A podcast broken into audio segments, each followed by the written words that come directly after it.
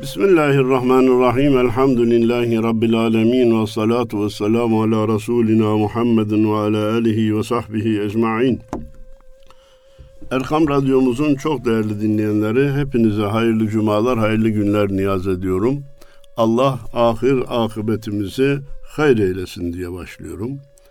Nasip olursa bugün 68. Ufuk Turu programımızı icra etmeye çalışacağız.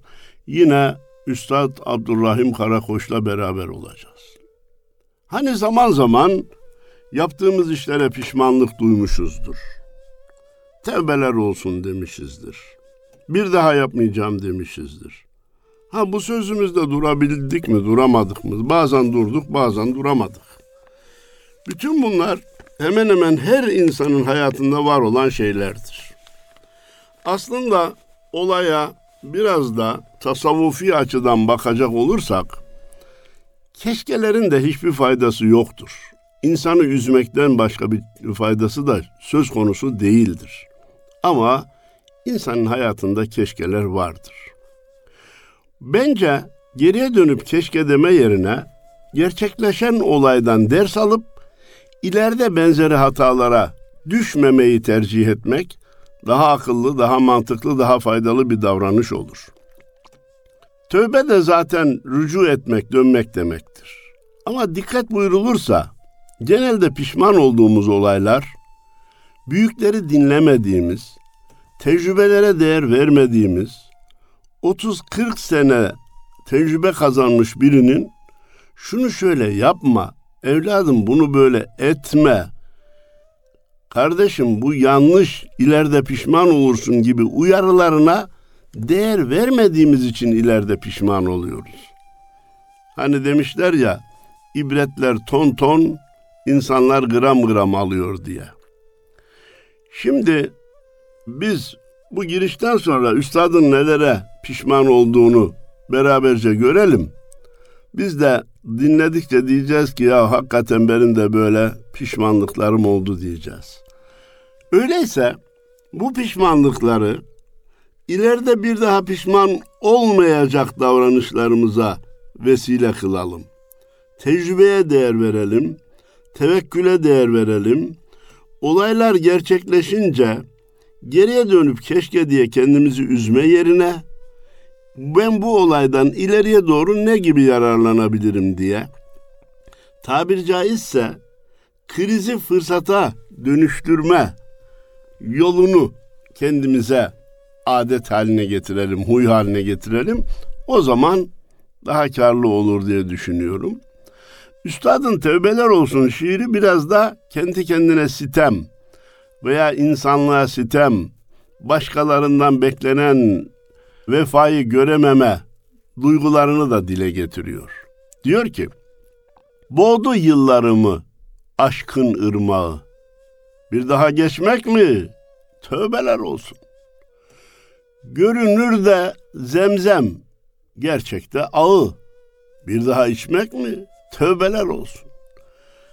Aşk, muhabbet çok hoş şey. Maddi şeylere yöneltilirse bir gün insanı pişman eder ve tövbeler olsun dedirtir. O maddi şeylere duyulan aşk, muhabbet maneviyata dönüştürülebilirse, daha net bir ifadeyle Leyla'dan Mevla'ya dönüştürülebilirse, işte o zaman pişmanlık söz konusu olmaz. Görünürde zemzem gerçekte ağı. Şimdi nice bekar gençler bir evlensek dünyalar bizim olacak diyor. Orayı zemzem zannediyor. Evlendikten sonra problemlerin başladığını görüyor. Akrabalar, kayınvalideler, kayınpederler, eltiler, bacanaklar birbirlerine dünyayı zindan ediyorlar. Evlenen de evlendiğine pişman oluyor. Peki oluyor deyince evlenmesinler mi? Hayır. Daha sağlıklı, daha tedbirli, daha geleceği düşünerek elbette hayırlı kararları versinler. Tarifsiz duygular sardı içimi. Kimi yerde gezdim, havada kimi. Düştüm tepe taklak, aldım dersimi. Bir daha uçmak mı? Tövbeler olsun. Hani gençler bazen kısa zamanda milyoner olma hayalini kuruyorlar. Evler, arabalar, villalar, yazlıklar, kışlıklar. Bir de bakıyor ki ayın başı gelmiş faturayı ödeyemiyor. Havalarda uçarken tepe taklak yere düşüyor. Üç sene beş sene uğraştığı halde bu sefer altından kalkamadığı borçlara girmiş olduğunu görüyor. Şu borçlar bir bitse de sıfıra çıksam diyor. Hani sen sıfır değil de zirvelere taliptin.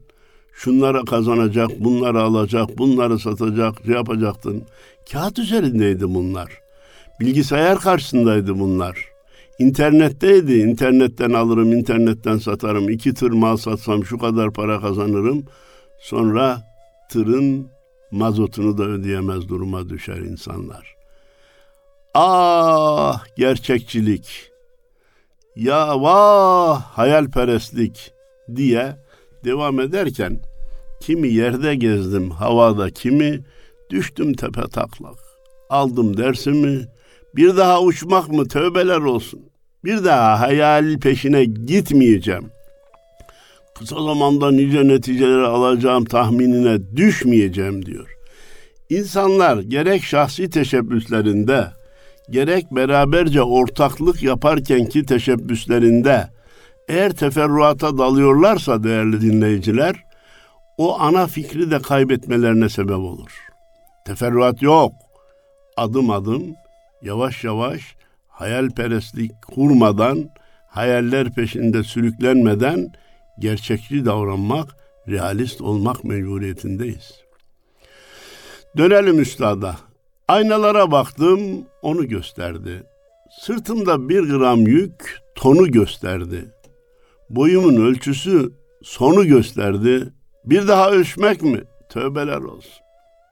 Bir boyumun ölçüsünü aldım. Ben ne bekliyordum? Rakam ne çıktı? Siyasete soyunanlar, ticarete soyunanlar, çeşitli şöhrete soyunanlar, başlangıçta boylarını iki metreden yüksek zannederler. İçine girince bir kırkı geçmediğini görünce bu boy benim mi, bu rakam benim boyumun rakamı mı diye şaşar da kalırlar. Boyumun ölçüsü sonu gösterdi. Bir daha ölçmek mi tövbeler olsun. Hiç olmazsa ölçmeyim de kendi hayalimde o hayalle yaşayayım diyor. Ölçtüğün zaman toplum senin boyun ölçüsünü verir. Siyaset dışarıdan cazip görünür. İçine girdiğin zaman ummadığın şeylerle karşılaşır. Belki bazı dostlardan, bazı insanlardan nefret bile edebilirsin.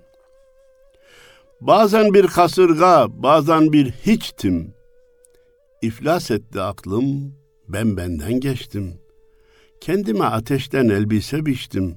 Bir daha biçmek mi? Tövbeler olsun. Bu dörtlüğü herkes kendi hayatına göre düşünebilir. Herkesin kendi kendine biçtiği ateşten elbiseler, gömlekler vardır. İyisi mi bir daha biçmemeye çalışalım. Kasırga olmaya gerek yok. Gerçek boyumuzun ölçüsünü bilerek hareket etmeliyiz. Akıl bir yerde durur. Planlar bir yerde takılır kakılır bir yerde kalır oyuncak, kurgular biter diyor ya üstad. Seni senden geçirir, uykunu kaçırır, uyuyamaz olursun.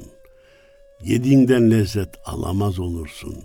Aman kardeşim, ne yaparsan yap, ölçülü yap, az ile yetin, adım adım yürü, milim milim ilerle ama sağlıklı olsun, hayale kapılma. Bazen kuyulara indirdi beni, bazen zirvelere kondurdu beni. O hayal öyle yapar insanı. Bazen gerçeği görürsün, kuyunun dibinde olduğunu görürsün, uyuyamazsın. Bazen de ya bunlar nedir ki gelip geçecek dersin, seni zirvelere çıkarır. Göçtüm yayla diye dondurdu beni. Bir daha göçmek mi? Tövbeler olsun. Ya yayla ne güzel hava var işte orada rahat edeceğiz yeşillik var diye gittik bir de vardık ki bizi dondurdu. Çok soğuk beklenenden çok soğukmuş. E bir daha göçmeyeyim. Tamam bir daha göçme. Tedbirini dersini al bir daha tekrarlama. Susuz bir çöl idim. suya muhtaçtım. Hoşgörüye hasret, ilgiye açtım. Buldum buldum diye yanına kaçtım. Bir daha kaçmak mı? Tövbeler olsun. Bazen çöl susuz bir çöl gibiydim. Suya ihtiyacım vardı. Hoşgörüye hasret kaldım. İlgiye muhtaçtım. İlgiye de açtım. Sonra birilerini buldum. Ya bak bunlar benimle ilgileniyor ne kadar güzel diye yanlarına koştum. Yanlarına kaçtım. Bir daha kaçmak mı? Tövbeler olsun. Beni eski halimi aratır hale getirdiler. Hani şair Eşref demiş ya, Kabrimi kimse ziyaret etmesin Allah için. Billahi kovarım öz kardeşimi. Gözlerim ebnayı Adem'den o rütbe yıldı kim? İstemem bir Fatiha, çalmasınlar taşımı. Diyor ki kabrime kimse ziyarete gelmesin. Kardeşim de gelse kovarım. Ya niye böyle yapıyorsun? Niye böyle diyorsun? Vallahi benim gözüm insanoğlundan o kadar yıldı ki mezarımın taşını çalmasınlar da ben Fatiha Matiha beklemiyorum onlardan diye kızmış. Kızmış da ne olmuş? Sonra bir muzip gitmiş şair Eşref'in mezarının taşını da çalmış. Arabaya koymuş götürmüş. Gazetelerde resmi çıktı. Al korktuğun başına geldi mezarın taşı da çalındı demiş. Aldırmadan kınamaya yergiye, tarla yaptım bir gramlık sevgiye, saçtım tohumumu, yeşersin diye. Bir daha saçmak mı? Tövbeler olsun. Ya kimi kınadı, kimi yerdi. Yok mühim değil dedim. Bir gramlık sevgiye koca tarla yaptım. Bu yeşerir, gelişir diye. Tohumumu da seçtim, muhabbet tohumunu saçtım ki yeşersin diye. Bir daha saçmak mı tövbeler olsun. Elimdeki tohum da gitti. Terk eyledim sevda atlı yapıyı. Fırlattım ruhsatı, yırttım tapuyu. Kilitledim gönül denen kapıyı bir daha açmak mı tövbeler olsun. Kilitledim gönül denen kapıyı bir daha açmak mı tövbeler olsun. Sevda adlı yapıyı terk et. Yapının ruhsatını da fırlattım. Kapıyı da yırttım. Evet. Kilitledim gönül denen kapıyı bir daha açmak mı tövbeler olsun diyor. Yukarıdaki her şeyine hak versek bile burada benim üstada itirazım var. Sakın gönül kapını kitleme. Yine açmaya hazır ol. Oradan girecek dostlar, oradan girecek büyükler, oranın sahibini bekleme gibi bir hakkımız ve vazifemiz var. Her şeyi yap, gönül kapısını kitleme. Gönül açık dursun. Oraya bir gün bayram gelir. Efendim, Aydınlık isimli şiirini arz etmeye çalışacağım. Üstad Karakoç'un. Gergin uykulardan, kör gecelerden, bir sabah gelecek kardan aydınlık. Ha işte şöyle canım. Biraz da ümit var ol. Zaman zaman insan o tevbeleri, pişmanlıkları, keşkeleri yaşar ama bizim ümit gibi büyük bir kapımız var. Onu elden bırakamayız. Gergin uykulardan, kör gecelerden bir sabah gelecek kardan aydınlık. Sonra düğüm düğüm bilmecelerden bir sabah gelecek kardan aydınlık. Nedir, niçin, nasıl sorularının arkasından inşallah çok aydınlık gelecek olacak. İstikbal İslam'ındır, istikbal Türk dünyasınındır, gelecek Türkiye'nindir.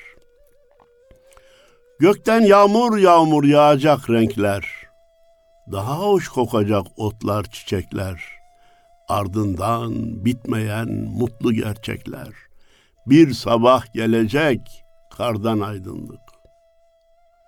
Bir ümit dünyasının içindeyiz elbette. Gökten yağmur yağacak.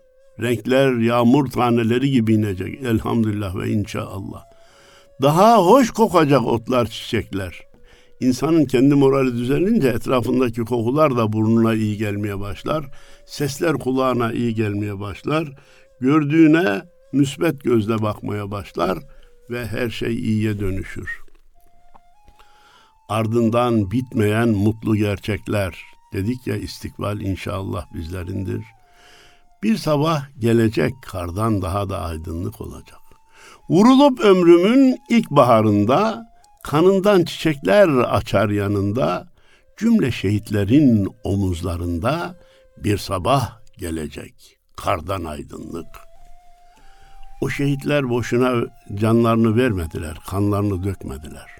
O şehitlerin omuzlarında manevi cisimlerinin üstünde bir sabah aydınlık olarak gelecek ve inşallah bu memleket terörden de Yunanistan gibi yaramaz düşmanın şerrinden de dünyada aleyhimize birleşen şer güçlerin şerlerinden de kurtulacak. Ve herkes Türkiye diyecek. Türkiye yanımızda olsun veya biz Türkiye'nin yanında olalım diyecekler. Bir sabah gelecek kardan aydınlık. Işıklar dal budak, her kolu İslam. Gönüller, yürekler dop dolu İslam. Tek ölçüsü İslam, tek yolu İslam. Bir sabah gelecek kardan aydınlık. Bunu kaç kere okusak yüreğimiz soğur. Bu dörtlüyü kaç kere tekrarlarsak içimiz dolar. Heyecanımız, aşkımız, muhabbetimiz artar. Bunu bilemem. Bu herkese göre de değişebilir. Ama ben hiç olmazsa bir kere daha okumak istiyorum. Işıklar dal budak, her kolu İslam. Güneşin yedi ışığı varmış, hepsi İslam. Hepsine Allah'ın yarattığı güneşten geliyor. Gönüller, yürekler dop dolu İslam. Yok hocam kimse İslam'dan hoşlanmıyor. İslam iyi olmadığı için değil. İslam biraz nefse ağır geldiği için. İslam dışı hayat da nefsin hoşuna gittiği için insanlar İslam'ı seviyor görünmüyorlar. Hani bazen diyorlar ki genç Müslüman idi de, de ateist oldu, deist oldu. E niye? Efendim İslam'da ibadetler çok, vazifeler çokmuş. Sanki namaz kılakla alnı delindi de onun için mi gitti?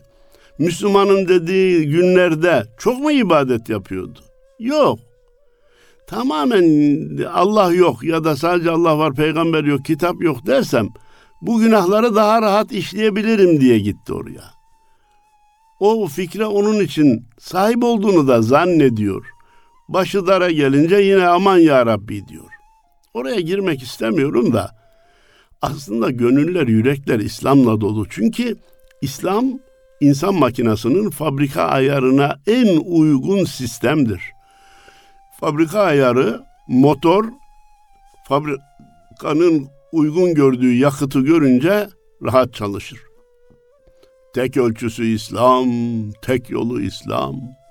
Tek ölçüsü İslam, tek yolu İslam. Başka çare yok. Haykırsam kollarımı makas gibi açarak. Durun kalabalıklar. Bu cadde çıkmaz sokak.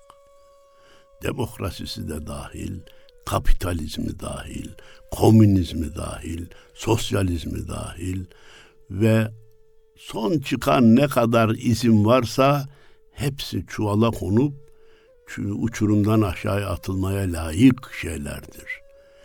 Tek yol İslam, tek ölçü İslam. Bunu bilmeyenimiz yok ama başta nefsimiz olarak uygulayanlarımızın sayısı çok mu? Maalesef az. Bir sabah gelecek kardan aydınlık. İzmir'in sağından, Van'ın solundan. Erzurum, Edirne, Hatay yolundan. Kapı kapı tekmil Anadolu'mdan bir sabah gelecek kardan aydın. Ne dersiniz? Burası da tekrar okumayı değmez mi? Vallahi değer. İzmir'in sağından Van'ın solundan. Canım niye İzmir dedi de niye Van dedi de Hakkari demedi denmez. Şiirin gereği bu. Ama ne yapmış ne kadar güzel. Doğudan, batıdan, efendim güneyden, kuzeyden şey, şehirler zikretmiş. Benim hoşuma gitti. Erzurum, Edirne, Hatay yolundan ama sonunda ne demiş? kapı kapı tekmil Anadolu'ndan, Anadolu derken Trakya'yı dışarıda tutuyor kimse zannetmesin. Bir taşından toprağından vazgeçmeyi zaten Edirne'mizi de zikretti. Eski başkentlerimizden birisi. Bütün Türkiye'den, bütün Türkiye'nin tamamından bir sabah gelecek, kardan aydınlık. Bir sabah gelecek, kardan aydınlık. Bir sabah gelecek, kardan aydınlık. Efendim bu şiirle de ümitle dolduk. Şimdi ikisinin ortası olan haberimiz yok şiirini dikkatlerinize sunmaya çalışacağım. Vermişiz sakalı yaban ellere, çekip yoluyorlar, haberimiz yok. Bir türkü söylerken esen yerlere çarpıp bölüyorlar, haberimiz yok. Maalesef şimdiye kadar Türkiye'yi hep yabancılar idare etmiş. Emperyalist güçler at oynatmış. Türkiye'nin konumundan dolayı hiçbir zaman vazgeçmemişler. Sakalımızı habire yolmuşlar. Birazcık kendimize gelince kafamıza vurmuşlar. Yerlerde sürününce elimizden tutuyor görünmüşler. Çünkü onlar için ölü Türkiye de tehlikelidir. Ayağa kalkmış Türkiye de tehlikelidir. Ama onlar istemese de Türkiye ayağa kalkıyor ve dimdik olacak bir türkü söylerken esen yerlere çarpıp bölüyorlar haberimiz yok. Ya biz ne güzel türkülerimizi söylerken bizi bölmeye çalışıyorlar. Vatanı parçalamaya çalışıyorlar. İnsanları birbirlerine düşürmeye çalışıyorlar. İşin altını, derununu, perde arkasını deşeleyecek olsak ya dinsizlik ya vatansızlık ya İslam düşmanlığı ya Türk düşmanlığı yattığını göreceğiz. Onun için ufak tefek hatalardan dolayı birbirimizi eleştirme yerine devlet, vatan, bayrak ve din konusunda beraber olabildiğimiz insanlarla ufak hatalarına bakmadan yolumuza devam etmemiz lazım. Gülüp geçin dostluk, kardeşliğe siz. Oturunca önemli toplantılarda dostluk, dünya birliği, dünya insanlığı, humanizm sözleri ederler. Bazen içerideki toplantılarda da İslam'dan hiç hoşlanmayanlar bile kardeşlik edebiyatı yaparlar. Bırakın siz onları diyor, gülüp geçin. Onların gözünde insan bile değiliz. Avrupalı bize insan diye bile bakmıyor. Bu konuda ben selam ediyorum. Hakan Bayrakçı dışarıdan bize nasıl bakarlar meselesini televizyonlarda bana göre çok iyi anlatıyor. Kemali edeple su içerken biz Anadolu insanının bir su içişini düşünür müsünüz? Ayakta içmez oturur. Başı açık içmez. Başını örter. Eğer başını örtecek bir şey yoksa bir elini sol elini başının üstüne kor. Dünyada böyle bir su içme şekli, edebi, adabı var mı? Gören varsa haber versin. Hocam bu şekil farz mı, vacip mi, sünnet mi? Geç onu geç. Benim ecdadım o kadar güzel şeylere adet edinmiş ki hayran olmamak mümkün değil. İyi tetkik edilirse altında ya bir ayet ya bir hadis yatar. Kemali eteple su içerken biz biz Allah'ın nimetine saygılı olayım diye oturarak içeyim de midem zarar görmesin diye böyle bir adeti kazanmışken ıslık çalıyorlar haberimiz yok. Bizi hayvan yerine koyuyorlar ıslık çalıyorlar. Hani Nevze'nin bir dörtlüğü vardı. Sanmayın ki sanatımı hakkıyla icra eylerem. Saz elimde suyu kurumuş musluk gibidir bezmi meyde sühefanın saza meftun oluşu nazarımda su içen eşeğe ıslık gibidir diyor. Diyor ki ben sanatımı tam icra edemem. Saz elimde suyu kurumuş musluk gibidir. Bu işin doldurma tarafı. içki meclisinde o sarhoşların içerkenki durumunda yanında saz çalmak, ne üflemek, su içen eşeğe ıslık çalmak gibidir diyordu. Kemali edeple su içerken biz ıslık çalıyorlar haberimiz yok deyince Neze'nin o dörtlüğünü hatırladım. Bize Avrupalı ve Amerikalı ıslık çalıyor. Bizi insan yerine bile koymuyor. Ama Allah'ın izni inayetiyle biz onlara insanlığın ne olduğunu göstereceğiz inşallah. Öten borular var işin doğrusu.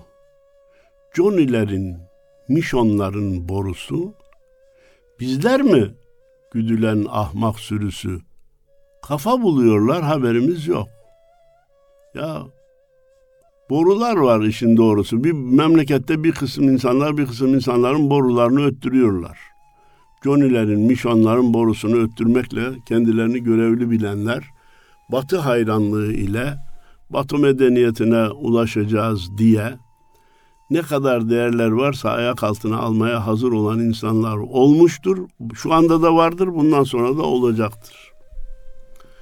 Biz o zaman güdülen ahmak sürüsüne dönüyoruz. Dışarıdakiler de hangır hangır gülüyor, kafa buluyorlar bizimle, haberimiz yok. Perde önü tuzak, arkası hile. Sözün güzelliğine bakar mısınız? Perde önü tuzak, arkası hile. Doluyorlar daim dinimi dile. İkide bir dinimden bahsediyorlar. Dinimi dillerine doluyorlar.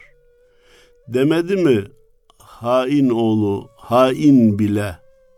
Haçıs oluyorlar haberimiz yok. En insancıl görünenler bile bir gün gelip bu mücadele hilalle haçın mücadelesidir. Hilalle haçın savaşıdır demedi mi? Ha, Şair başka yazmış, Abdurrahim başka yazmış ama benim onu okumayı istemediğim için e, değiştirerek okudum. Şiirin aslını bilenler vardır. Buş'a ifade, işaret ederek bir şeyler söyledi. Daha ağır bir laf söyledi. Ben Erkam Radyo'da onu söylemeyi uygun görmedim. İslam'ı camide hapse, hapse tıktılar. Ya İslam'ın toplum hayatıyla ne alakası var kardeşim? Girin camimizde namazınızı kılın, Kur'an'ınızı okuyun. Hadi müsaade ettik minareden de ezanınızı okuyun. Ticaretle, evlenmeyle, boşanmayla, iş şirket kurmayla, ayrılmayla ne alakası var dediler. İslam'ı camide hapse tıktılar. Türkçenin üstüne limon sıktılar. Uyduruk Türkçeler, konuklar, kanıklar, binlerce Üstad Necip Fazıl'ın ifadesiyle kurbağa diliyle Türkçeyi perişan ettiler. Uyduruk bir lisan ortaya koydular.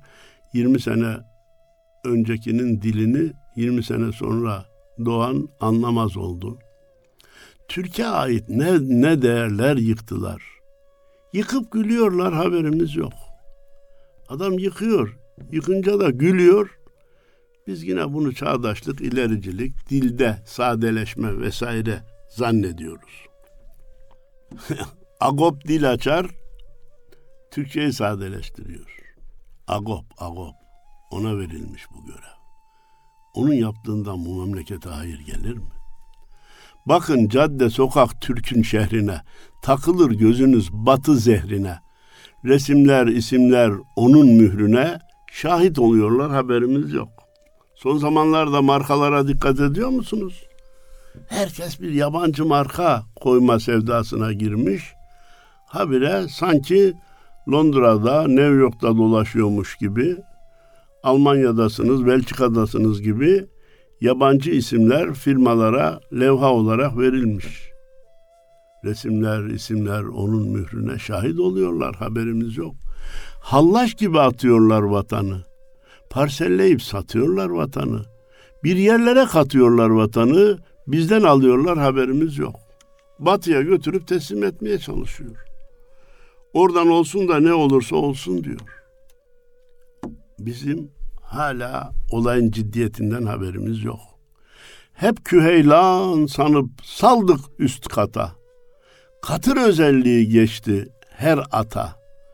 Denmez buna gaflet, denemez hata. Yeme dalıyorlar haberimiz yok. Biz küheylan sanıp gönderdik. Bir kısmı Avrupa'da katıra dönüştü ve memlekete büyük faturalar kesilmesine sebep oldu. Buna gaflet denmez, hata denmez. Bunlar şahsi düşünce ve ideolojileri uğruna memleketi perişan eden insanlardı. Ölülerinden de hesap sormamız, dirilerinden de hesap sormamız gerekiyor. Bu dertli cemali yazsın söylesin, deve kuşu nasihatı neylesin? Allah sonumuzu hayır eylesin, bizi siliyorlar haberimiz yok. Avrupalı, Amerikalı elinden gelse bizi tarihten silecek ama ne garip tecelli ki bizim çoğunluk demeyim ben yine en az yüzde 25-28 arasında bu ihanetlerden habersiz yaşayan bir kesimimiz var ve Cenab-ı Allah bu kesimden bu milleti kurtarsın diye dua ediyor. Hepinize hayırlı cumalar diliyor. Sevgilerimi, saygılarımı sunuyorum. Allah'a emanet olun efendim.